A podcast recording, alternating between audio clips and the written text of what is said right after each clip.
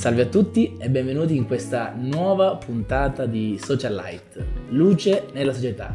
Grazie per aver seguito i nostri contenuti e grazie anche quest'oggi per essere qui insieme a noi perché ho il piacere di, di presentarvi un ospite che abbiamo condiviso anche parecchie, eh, parecchio tempo insieme anche dalla nostra infanzia, però è un piacere per, per me presentarvi Stefano De Simone. Ciao, grazie per avermi invitato.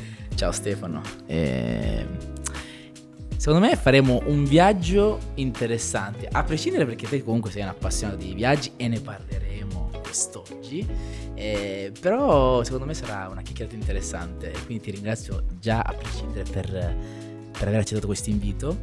E, e la domanda difficile, che so che magari ti potrebbe mettere terrore, ma è necessaria farla anche per introdurre e per spiegare anche a chi ci ascolta un po' chi è Stefano De Simone, è appunto chi è Stefano De Simone. Ok, subito la domanda più difficile da rispondere perché... La faccio subito così per rompere il ghiaccio. Come fai a descriverti? È molto difficile secondo me. Sono un ragazzo normalissimo come tutti quanti di Asti e, e ho fatto molti campeggi con Giomba. E, però a un certo punto della mia vita, verso i 25-24 anni, ho, sono impazzito e semplicemente ho detto non mi piace più stare nella mia città e voglio scoprire il mondo e da lì non mi sono mai più fermato. Quindi eh, se mi devo dare una definizione, viaggiatore mi piace, anche se è difficile definirsi viaggiatore, perché... però diciamo che ho passato tanti mesi della mia vita negli ultimi anni a viaggiare tantissimo da solo e quindi ho un sacco di storie, di, di avventure incredibili che mi sono capitate. Uh-huh. È interessante un pochettino, eh, noi ne approfittiamo comunque eh, anche per pubblicizzare un libro che si chiama appunto Campioni Oltre, che è della, Zeus, della Neos, Neos eh, edizioni, che potete trovare per comodità sicuramente su Amazon, ma eh, se avete l'opportunità comunque di comprarlo eh, appunto nella casa editrice Neos, è interessante e sicuramente utile per una doppia valenza. Uno perché comunque io ho avuto modo di leggere qualche pagina ed è davvero qualcosa che è interessante e soprattutto che ti racconta storie che ti possono far riflettere su tantissimi aspetti, ma anche una doppia valenza che è la beneficenza. Ce ne vuoi parlare te Stefano? Sì, praticamente c'è questa associazione che si chiama Insuperabili che è di un ragazzo che si chiama Davide che l'ha fondata e tra cui gli darà una grossa mano anche Chiellini, quindi tra mhm. i diciamo, investitori, possiamo chiamarli così, di sì. questa associazione che dà una mano c'è anche Chiellini e praticamente questo ragazzo ha deciso di creare una società calcistica mm-hmm. eh, per aiutare ragazzi con le diverse disabilità ad includerli nel mondo dello sport e quindi è partito dal piccolo, adesso questa società è diventata molto grande a Torino ed è, ed è bellissimo che que- tutto quello che tutti i ricavati di questo libro andranno a questa associazione e, ed è una cosa che mi piacerebbe ricreare anche nella mia città, ma è molto molto difficile, molto complicato, però è, è una bellissima iniziativa e per me che vivo anche di calcio e so quanto sia importante lo sport e per persone con diverse abilità sia bellissimo avere l'opportunità di, di giocare con, con, altre persone. Sì, anche un messaggio di... di inclusività. Esatto, esatto. E in questo libro c'è, eh, tra le tante storie di personaggi più o meno famosi, c'è anche la storia tua, sì. E quindi che ha scritto un giornalista. Si chiama Carlo Maurizio. Ok. Eh, in cui tu racconti anche le esperienze che fai eh, nei tuoi viaggi, in cui anche il calcio è incluso. E parleremo anche di questo. Per adesso l'ho messo da parte, ma parleremo anche di questo. E hai parlato di viaggio, quindi questa tua passione. È una passione che avevi anche da ragazzino oppure è nato così a 25 anni? Guarda, ti dico, tu mi conoscevi da, da piccolo, abbiamo fatto qualche campeggio insieme, uh-huh. zero. Cioè io ti dico, sono la persona che più odiava viaggiare e più lo trovava stupido. Cioè io ho passato una vita fino ai 21-22 in cui pensavo che chiunque andasse in giro nel mondo fosse, perdesse il suo tempo, no? non ci uh-huh. capivo un senso in questa cosa. E, e non so poi cosa sia successo, semplicemente non ero molto soddisfatto della vita che avevo eh, in quel periodo e mio padre mi ha detto guarda non sai una parola di inglese ma perché non vai in Canada che ho uno zio in Canada, mm-hmm. fai un'esperienza lì e vedi come va. Io non volevo assolutamente andarci, però piuttosto che rimanere eh, ad mm. Asti nella mia situazione, ho detto, ma sì, provo ad andare, provo a, saper, a, a, scoprire un po' l'inglese per fare un'esperienza di questo tipo. E mi sono reso conto che in Canada facevo la stessa vita che facevo in Italia. Avevo solo alzato la serranda e c'era scritto Canada, ma non avevo cambiato nulla, no? Quindi non ero soddisfatto della, eh, della mia esperienza, però ho mm. iniziato a parlare un po' più di l'inglese eh, però dopo il Canada ho approfittato del fatto che ero, negli, che ero, vicino agli Stati Uniti e ho detto perché non mi affitto una macchina negli Stati Uniti e provo a girarli da solo, mm, nella, visto che ero lì in solitudine, no? mm-hmm. solitario più che in solitudine. Mm-hmm. E da lì mi si è aperto un mondo, ho detto ma è bellissimo viaggiare da solo in macchina, on the road, no? Ho detto wow, cioè proprio una cosa vera. Ah, Inizio a capire un po' il senso di questa cosa, però era molto lontano da quello che avrei fatto dopo. Sono tornato in Italia, ho iniziato con la vita di prima, tornato, sono tornato a giocare a calcio, lavoro, lavori che mi cercavo un po' così perché non avevo bene un'idea di, di quello che volessi fare. Però mancava qualcosa nella mia vita. Continuavo a dire, sì, però io con questi lavoretti che non, sono, non è il mio lavoro, mh, manca qualcosa. E poi ho, ho, letto un libro di un ragazzo vicino, che abitava vicino a casa mia, che lui a piedi è partito in tre anni, ha girato il mondo a piedi con un carretto. Ho detto, ah, questo è un grande. Cioè, tutti dicevano che era un folle. e ho detto, io voglio fare una cosa del genere. E, e ho passato da lì i successivi due anni a mettere più soldi possibili da parte per cercare di fare una cosa del genere. E, e ho fatto il mio primo viaggio un po' pazzo, diciamo, eh, verso i 25 anni in cui ho fatto sei mesi in solitaria dal Vietnam fino all'India senza prendere aereo, ho attraversato tutti i paesi in mezzo in Asia, è stato un viaggio folle, difficilissimo ma veramente profondo per tanti versi uh-huh. e, e, da lì niente, mi sono più fermato. Uh-huh. Allora, raccontaci meglio questo pazzo, cioè questa organizzazione folle. Cioè, nel senso, cioè, di solito siamo abituati a vedere tipo devi andare da una parte, prendi un aereo e vai direttamente lì. Eh, raccontaci un pochettino questo, questo sta pazzia che hai avuto così allora, un giorno. Premetto... Cioè, come organizzi il viaggio? Allora, premetto che non lo organizzo. Cioè, esatto. Quindi il modo migliore per organizzare un viaggio lungo è non, non organizzarlo, perché è impossibile. E l'unico, l'unico, aereo che ho preso è stato il primo aereo per arrivare in Vietnam, perché sennò è stato, sarebbe stato un viaggio nel viaggio solo arrivarci. Quindi ho preso il primo aereo, il volo di andata per il Vietnam, non sapevo quando sarei tornato e, e niente, ho preso solo la, la, prima notte, ho prenotato la prima notte, io sono atterrato da noi. E, e, niente, poi ho detto, chiedevo alle persone, ma io vorrei andare di qua, come posso fare, cosa posso vedere, e da lì è iniziato tutto il percorso, ma non sapevo assolutamente come fare, cioè proprio zero, non avevo assolutamente nessun tipo di esperienza a fare una cosa del genere. Quindi sei mesi in cui praticamente hai girato tantissimi paesi? Sono partito dal Vietnam, poi sono andato in Cambogia, sono salito verso la Thailandia, il Myanmar, il Nepal e l'India e il mio piano era arrivare in Iran, quindi fare ancora Pakistan e in Iran, ma in India mi hanno fermato al confine col Pakistan perché c'era una guerra in corso e non mi hanno voluto dare il visto. Quindi il mio obiettivo era, volevo tanto vedere l'Iran, che ancora non sono riuscito a vedere, uh-huh. e però mi sono fermato in India, però è stato, stato bello impegnativo anche così. Uh-huh. In più hai visto anche nei viaggi successivi anche altri continenti. Sono andato in Sud America, poi l'anno dopo ho fatto il Sud America, anche lì più o meno la stessa idea, quindi senza prendere aereo ho fatto altri 6-7 paesi, ho fatto Messico, Belize, Guatemala, eh, El Salvador, che mi è piaciuto tantissimo come paese, che nessuno, che nessuno ci va, tutti lo saltano perché è pericoloso, esatto. io ho detto andiamo in El Salvador, Nicaragua, Panama e Costa Rica e ho fatto anche questa parte di... E lì non volevo proprio più tornare, cioè il Sud America mi era proprio... mi ero innamorato. Sì, a differenza dell'Asia che l'ho trovata complicata sotto tanti punti di vista mm-hmm. e volevo tornare a casa, invece dal Sud America no, non volevo tornare. Fino ad arrivare anche in Africa, no? Fino ad arrivare poi l'anno del Covid, l'anno scorso, no, quest'anno, scusami, a mm-hmm. gennaio sono andato in Africa Avevo praticamente in piano di fare il giro del mondo poco prima di, che arrivasse il Covid. Avevo già preso dei biglietti, volevo partire dal, dalla Malesia per poi andare in Afghanistan e fare un giro del mondo completo senza tornare a casa. Uh-huh. È arrivato il Covid che ha stravolto tutti i piani e a gennaio eh, sono andato in Africa perché era, in Tanzania era l'unico paese aperto in quel momento dove si poteva andare per turismo. Ho detto vado in Tanzania e non avevo zero aspettative perché ho detto non era ancora nei miei piani l'Africa e poi è stato il paese, il continente che più ho adorato in assoluto. Senti, ma E, ehm, è interessante quello che ci dici perché cioè, è una continua scoperta, anche quei paesi che più magari hanno delle etichette, poi si apre un mondo incredibile. Eh, e quindi è anche una, un messaggio contro il pregiudizio che a volte ci facciamo per, diverse, diversi, per diversi paesi, diversi continenti, non credi?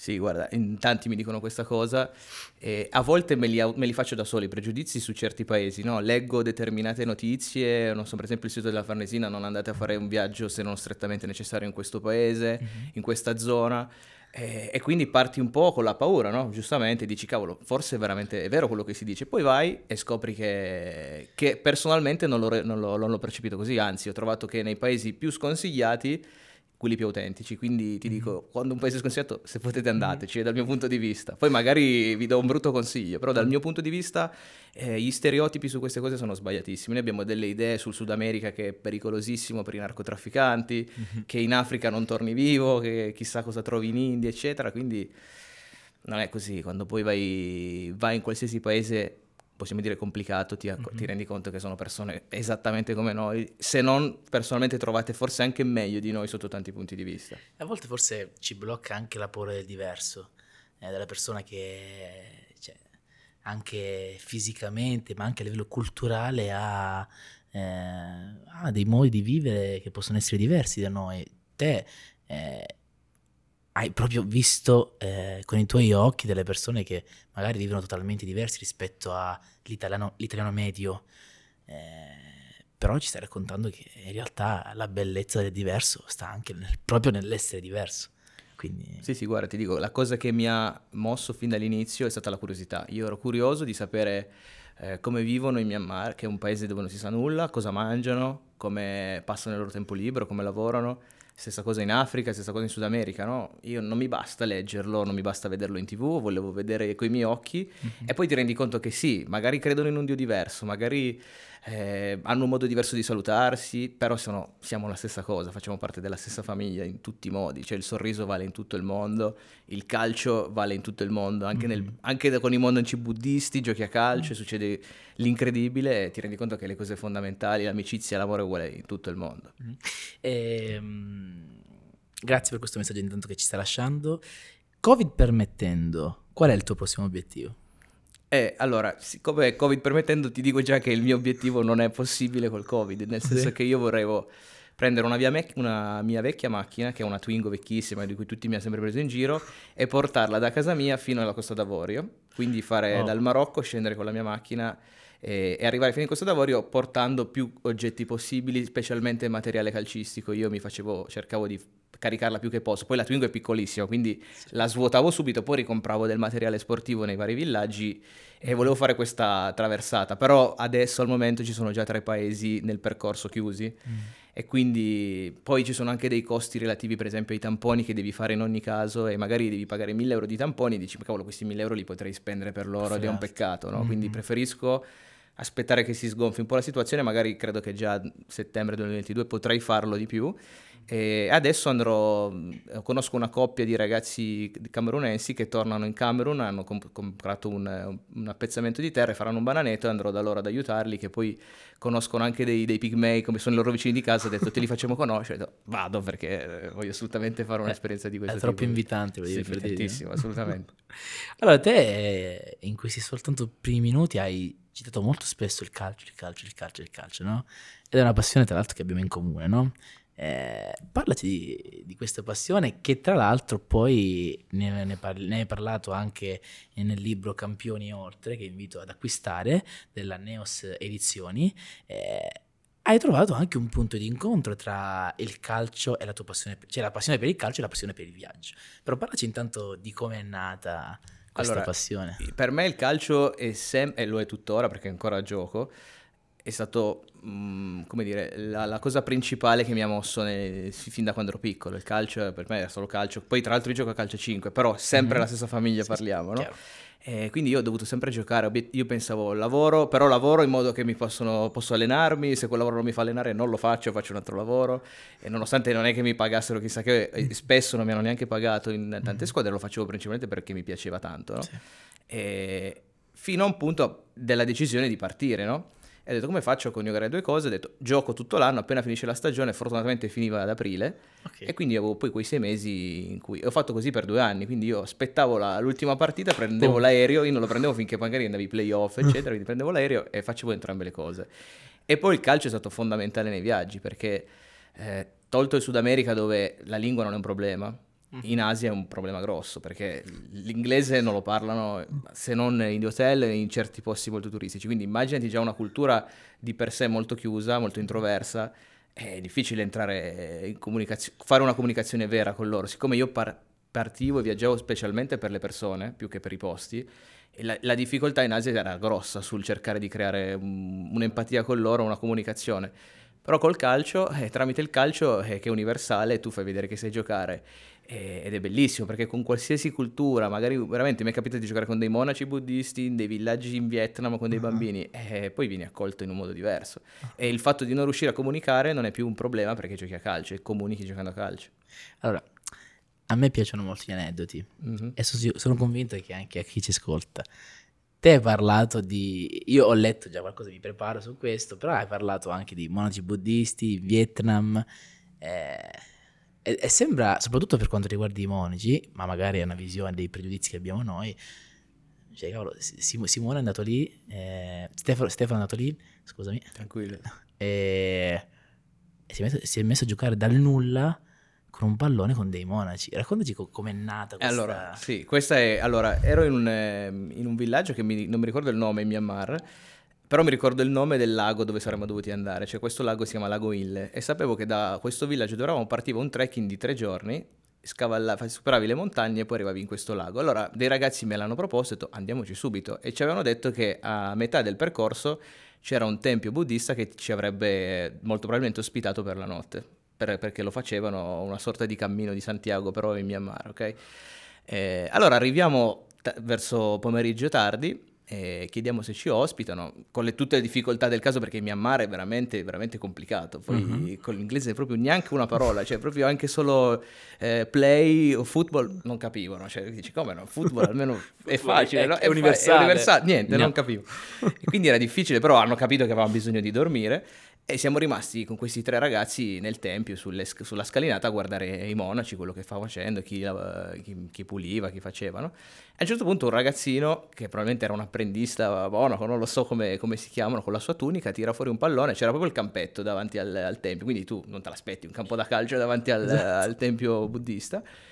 Inizia a giocare, allora mi avvicino a lui, provo a giocare e poi arrivano tutti i monaci, tutti proprio i monaci, anche quelli vecchi a giocare con la tonaca. Tu immagini, partita subito organizzata, resto del mondo contro monaci, loro con la tonaca che si alzavano per cercare di correre. Scene veramente... È stata la parte più bella che abbiamo mai giocato. Wow. E ti racconto questa cosa che i monaci hanno, mi, hanno raccont- mi, hanno detto questa cosa che non si possono toccare. Cioè tu non puoi dargli una pacca, dargli la stretta di mano, non funziona così. Per rispetto... Sì non, non, si possono toccare. Mentre si gioca è difficile. È Io subito gomitata in testa uno, però non l'ho fatto apposta. Veramente, quando giochi è difficile. Allora subito mi sono sentito a disagio tantissimo a chiedergli scuse, cioè poi vale tutto quando si gioca. Quindi è stato bellissimo perché da lì probabilmente loro non, non riuscivano molto a parlare con altri ospiti che avevano con noi. Poi si è cercato di, di, di creare una, una comunicazione molto più come dire, più, più bella, più, sì. più, più, viva. Mm. Quindi il calcio mi ha aiutato anche tra, con i monaci buddisti. Mm. E in Vietnam invece? In Vietnam invece è successa una cosa che mi ha fatto riflettere molto, era, dei, era proprio all'inizio dei, dei, miei viaggi, quindi non avevo ancora esperienza, avevo, avevo, tutti i miei pregiudizi ancora, non è che io sono partito e ho detto ma sì, sono tutti come me, cioè avevo le mie paure anche io, no? Quindi non sapevo neanche come rapportarmi con loro e cosa mi poteva tornare indietro. E, ed ero in questo villaggio sperduto perché io ovviamente le rotte turistiche cercavo sempre di evitarle, andavo sempre nei posti più, più assurdi, più remoti, quindi è ancora più complicato proprio inserirsi, eccetera. Mm-hmm. E, e, trovo questo campetto di calcio dove giocavano dei bambini, intorno c'erano tutti, tutte le case dei genitori di questi bambini. E allora li vedo giocare, gli chiedo se posso giocare con loro, si inizia a fare due, due scambi, due palleggi a un certo punto si affacciano dalle tutte le case tutti i genitori a controllare chi era lo straniero, sai, perché non, passa ne- non passava spesso, credo, un ragazzo bianco da quelle parti. Allora, un po' per paura, un po' per capire cosa succedeva, arrivano tutti i genitori e capiscono che volevo solo giocare. Allora si organizza anche lì una partita tutti insieme. E la cosa bella che è successa dopo quella partita è che probabilmente loro, non per parlare male dei vietnamiti, ma non sono molto bravi a calcio, no? quindi io per loro ero una sorta di Maradona, ma, ma, facendo proprio il minimo del minimo, senza che chissà che cosa fossi. E un po' per ringraziarmi del momento passato sono andati a comprarmi un magnum, no? Ma un magnum in Vietnam vuol dire, cioè non è come per noi, 2 euro, chi se ne frega, no? Cioè per loro 2 euro sono tantissimi soldi, ma proprio tanti tanti, una sorta tipo di quasi 50 euro per noi. Oh. E quindi si sono messi tutti insieme come comunità per comprarsi un magnum, per darlo a me, per ringraziarmi di, del momento che ho avuto con loro. E, e la cosa incredibile è che per loro è veramente un gesto gigantesco, cioè per me era un gesto gigantesco perché sapevo quanto valeva per loro.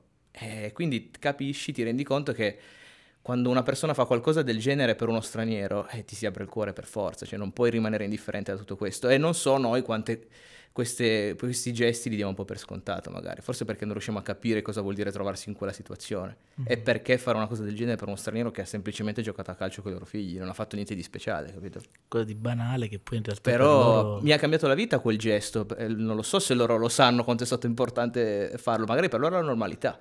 Però per me non è la normalità fare una cosa del genere. Senti, quanto a questo punto mi viene da chiederti quanto ti hanno cambiato eh, questi viaggi? Eh, questa è una bella domanda, nel senso che io mi guardo indietro, poi è normale, quando ti guardi quando sei più giovane dici, ma cavolo, mamma mia, però lo dici a prescindere, no? Sì. Però più io credo di essere maturato, non puoi dire io sono maturato, però di essere cambiato molto più velocemente di quello che avrei fatto in una vita, tra virgolette, normale, no? Cioè il tempo che passi viaggiando e le esperienze che ti capitano in un viaggio, anche solo di sei mesi in un posto così diverso, ti fanno sviluppare una maturità e una sorta di prendere decisioni molto molto più rapidamente che una vita convenzionale, ma lo dico tra virgolette perché non voglio che qualcuno si senta offeso, dice "Oh, come fai una Chiaro. vita non è questo il punto, il punto è che secondo me ci sono tante esperienze che ti capitano magari in dieci anni che lì le fai in sei mesi e quindi per forza di cose ti arriva tutto in una, in una volta sola e, e poi non puoi tornare come prima. E quando ti dicono che il viaggio ti cambia, sembra una banalità, ma non lo è, cioè è veramente così. E quando torni indietro dai peso delle cose che, che hanno veramente importanza. Prima dici, cavolo, oggi non mi prende Netflix, che palle. Cioè, io non, non la- non avevo l'acqua calda e, e io ci- l'ho fatto per poco. Ci sono delle persone che vivono, vivono questo all'acqua calda, ma in certi situazioni neanche l'acqua, cioè, Esatto, sì. capito? Quindi eh, devi- bisogna dare il peso alle cose e, e- solo quando le vedi coi tuoi occhi ce lo dai, vera- lo dai veramente. Sì, così come un po' il magnum, così come l'acqua che può essere per noi, Sì, siamo certo. fortunati una banalità, in realtà ci sono realtà in cui è difficile anche sopravvivere o vivere tranquillamente.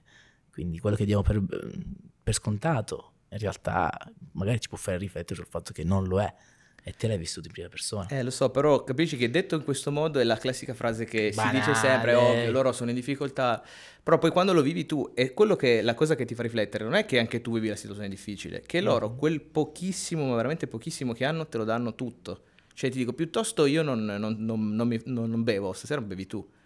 E non è di dire, guarda, io ho una stanza libera a casa mia, in una delle mie case ti ospito. È diverso come, come- come gesto, capito? Quindi capisci quanto la gente, probabilmente quando ha un po' meno, vive di, di- di sensazioni più autentiche, no? Di- Col rapporto verso gli altri, che forse è quello che noi in questa società occidentale un po' ci manca, probabilmente. Guardiamo tanto, tanto accentrati intorno a noi stessi. Mhm. Eh, È vero, e questo ci deve far riflettere. Al di là della banalità di, di alcune frasi, eh, dovremmo si- sinceramente concentrarci anche su, eh, su questi concetti che, ripeto, possono sembrare banali, ma che in realtà dietro questa banalità c'è qualcosa di importante su cui dobbiamo riflettere e soprattutto che molto spesso trascuriamo. Quindi eh, è un messaggio di riflessione che ci stai dando che è davvero importante, ti ringrazio di questo. E in questi viaggi che hai fatto, sicuramente ci sono delle storie che più o meno ti hanno colpito più di tutte le altre. Eh, ce ne vuoi raccontare qualcuna? Allora, eh, ce n'è una che secondo me eh, ha dato la spinta fondamentale a, a tutto quanto, che prima di fare questo viaggio lungo di, di sei mesi, eh, ho deciso di fare un mini allenamento di un viaggio di tre settimane in Marocco l'anno prima. Quindi io stavo lavorando, ho detto ho le ferie estive, mi faccio tre, mesi, tre settimane in Marocco da solo, se proprio non mi piace è inutile che vado a fare un viaggio del genere. Già in tre settimane avevo un'idea di, di come poteva essere, quindi proviamo a fare un test un po' più piccolo prima. E eh, premetto, belli- viaggio pazzesco, anche questo bellissimo, però ancora face- andavo magari in albergo, non erano gli ostelli, cercavo piano piano di fare degli step. Non era ancora pazzo, diciamo. Non ero ancora, diciamo, a livello vero di quello che poi volevo fare successivamente. E, e c'è un episodio, io avevo fatto praticamente due notti nel deserto, ma era una roba anche un po' turistica che si fa quando vai in Marocco, però io l'ho voluta fare con il quad da solo e con la tenda, perché ho detto voglio dormire in tenda da solo, mi hanno consigliato un posto dove andare, io sono andato col mio quad, mi sono fatto il mio giro, ho dormito in tenda da solo nel, nel deserto, esperienza magnifica. E, e niente, finita questa, questa esperienza nel deserto, da lì dovevo partire per andare a Fes, che è una città molto importante del- nel centro del Marocco, e ho fatto tipo otto ore di viaggio in taxi. Eh, ti faccio questa premessa perché appunto venivo da due giorni nel deserto, quindi non ero il più profumato dei ragazzi, non ero il più presentabile dei, dei ragazzi. E, e praticamente era passata una settimana dal Marocco, io non avevo ancora prelevato e mi sono reso conto proprio arrivando a Fes che dovevo pagare il tassista che avevo solo i soldi del tassista, per fortuna almeno lui avevo sistemato la situazione, che vado a prelevare e non funziona la mia carta di credito, no? E ero inesperto, quindi io non, mi ero portato solo una carta di credito, non sapevo cosa sarebbe potuto succedere se non mi funziona. Ora tipo ho sette carte di credito, Western Union, sono preparatissimo. Però all'epoca non sapevo come fare. Era venerdì E ho provato a girare tutti i bancomat della città, li facevo portare, andavo a tutti quanti, magari era un problema di banche loro, niente, la mia carta non voleva funzionare, poi si è anche bloccata perché quando la usi troppo è Certo. bloccata. Chiamo mio papà, dico papà guarda ho questo problema e non so come fare, puoi chiamare la banca tu perché io non posso chiamare la banca, non ho i so- cioè sul telefono non faccio una telefonata del genere e finisce tutto subito. E lui prova a chiamare ma era venerdì, non avrebbero potuto risolvere il problema. Esatto. Venerdì, sabato senza soldi, domenica di nuovo senza soldi, lunedì era festa in Marocco, quindi non potevo neanche andare a una banca lì. Quindi si prospettava questa situazione qua. Panico. Non potevo neanche comprarmi l'acqua, cioè o mendicavo o non sapevo cosa fare. no? Quindi mi aspettavano quattro giorni in cui sarei stato per strada in Marocco e ancora non avevo questa grandissima fiducia nei marocchini che poi successivamente avevo. Però non, non sapevo sinceramente cosa fare. Allora, mentre facevo il mio giro dei bancomat, l'ultimo bancomat che incontro, tipo provo e tiro un calcio al banco, ma fa porca miseria che questo non, non prende i soldi, no? E mi si avvicina un signore e mi fa, ma cosa ti sta succedendo? E fino in quel momento lì tutti i marocchini che mi si erano approcciati erano in zone turistiche, io, mi volevano vendere qualcosa, no? Un po' in modo insistente, detto guarda, con tutto il rispetto, non sono interessato, ho dei problemi, lasciami stare. Fa no, no, ma guarda non ti voglio vendere niente, no, davvero, non- non- per favore lasciami stare. A lui insistendo mi fa, guarda, no, raccontami la tua storia. Guarda, sono appena arrivato da FES, non ho un euro, non so cosa fare, eh, non mi funziona il bancomat, eh, so- non so sinceramente, sono abbastanza disperato, non so cosa fare e questa è la mia storia. Lui mi fa, eh beh che problema c'è, vieni a casa mia, questa è la mia macchina, andiamo, no? ti ospito io, poi quando risolvi il problema vediamo. Allora lì per lì ho detto, ok, andiamo a casa tua, però io non- mi sono fatto un attimo dei... C'era la macchina lì aperta e ho detto, ma chissà dove mi porta questo signore? Ti fai tutte queste domande, dici, stupide, tra virgolette, no? Perché Ah. tanto lui sapeva che non avevo niente, voglio dire. E mi fa, no, ma c'è mia moglie, ci sono i miei figli, andiamo. Ho detto, ma sì, oh, tanto lo sai, non ho nulla, vado, butto... Come chiudo la portiera, però inizio a pensare, cavolo, adesso dove, dove cavolo sto andando, no? E fatto sta che te la faccio un po' più breve, arrivo a casa sua, mi presenta la sua famiglia, famiglia normalissima, con la moglie che stava cucinando, due bambini piccoli, e, e niente, mi ha ospitato per quattro giorni finché non, non risolvessi il problema. Non ho voluto niente in cambio e mi ha addirittura portato poi in una città lontana 5 ore con la sua macchina, mi ha, mi ha fatto dei regali, mi ha trattato veramente come un figlio. E, e lui era islamico ovviamente, no? E, io ho fatto una domanda un giorno, io ho detto scusami, lui si chiamava Abdul, Abdullah, ma abbreviato Abdul, io ho detto Abdul, ma perché mi hai ospitato? Scusami, io ero sporco, no- ti, ti ho anche risposto male, non avevo un motivo per cui tu mi dovessi ospitare. Io all'inizio pensavo che io dovessi fidarmi di te, ma in realtà sei tu che ti sei fidato di me. Ho detto, io mi porto uno sconosciuto in casa, Casa. ma perché dovrei farlo, no? E in quel momento lui mi ha detto, guarda, se tu sei una persona col cuore buono, Dio ti mette sulla tua strada persone col cuore buono. Quindi io non ho avuto dubbi, sapevo che ti devo aiutare. E poi nell'Islam, sì, scusami, nel Corano, eh, la prima regola è aiutare chi ha bisogno. Cioè, quindi per me è una cosa normalissima, non ho fatto niente di, di- di- di particolare per te. Io in realtà ero commosso perché per me era una cosa fuori dal mondo. Cioè, pensiero di fare una roba così in Italia, ma io non dico Italia perché l'Italia è chi sia chi siamo, però magari nel nostro mondo occidentale è difficile che tu vai da un ragazzo che non è in, grandi- in grande forma e dici vieni a casa mia, non ti preoccupare, no? E quindi lì l'ho abbracciato, è stato grazie, mi ha dato una lezione meravigliosa Abdul, cioè, e lì io ho pensato che come se Dio fosse, fosse rappresentato in Abdul in quel momento per me, perché è stata una cosa che mi ha aperto gli occhi tantissimo e mi ha fatto capire che i marocchini di quell'inizio, io magari un po' paura allo stereotipo, eccetera, e mi hanno solo insegnato e io mi, do- mi sono quasi vergognato, no? E quindi questa è stata un'esperienza che da lì mi ha fatto prendere la decisione di dire, boh, questa è la mia strada, io devo scoprire persone come lui. E il mondo ne è pieno, eh. Sì, sì. E l'altra storia, ho letto che parlava di Daniel.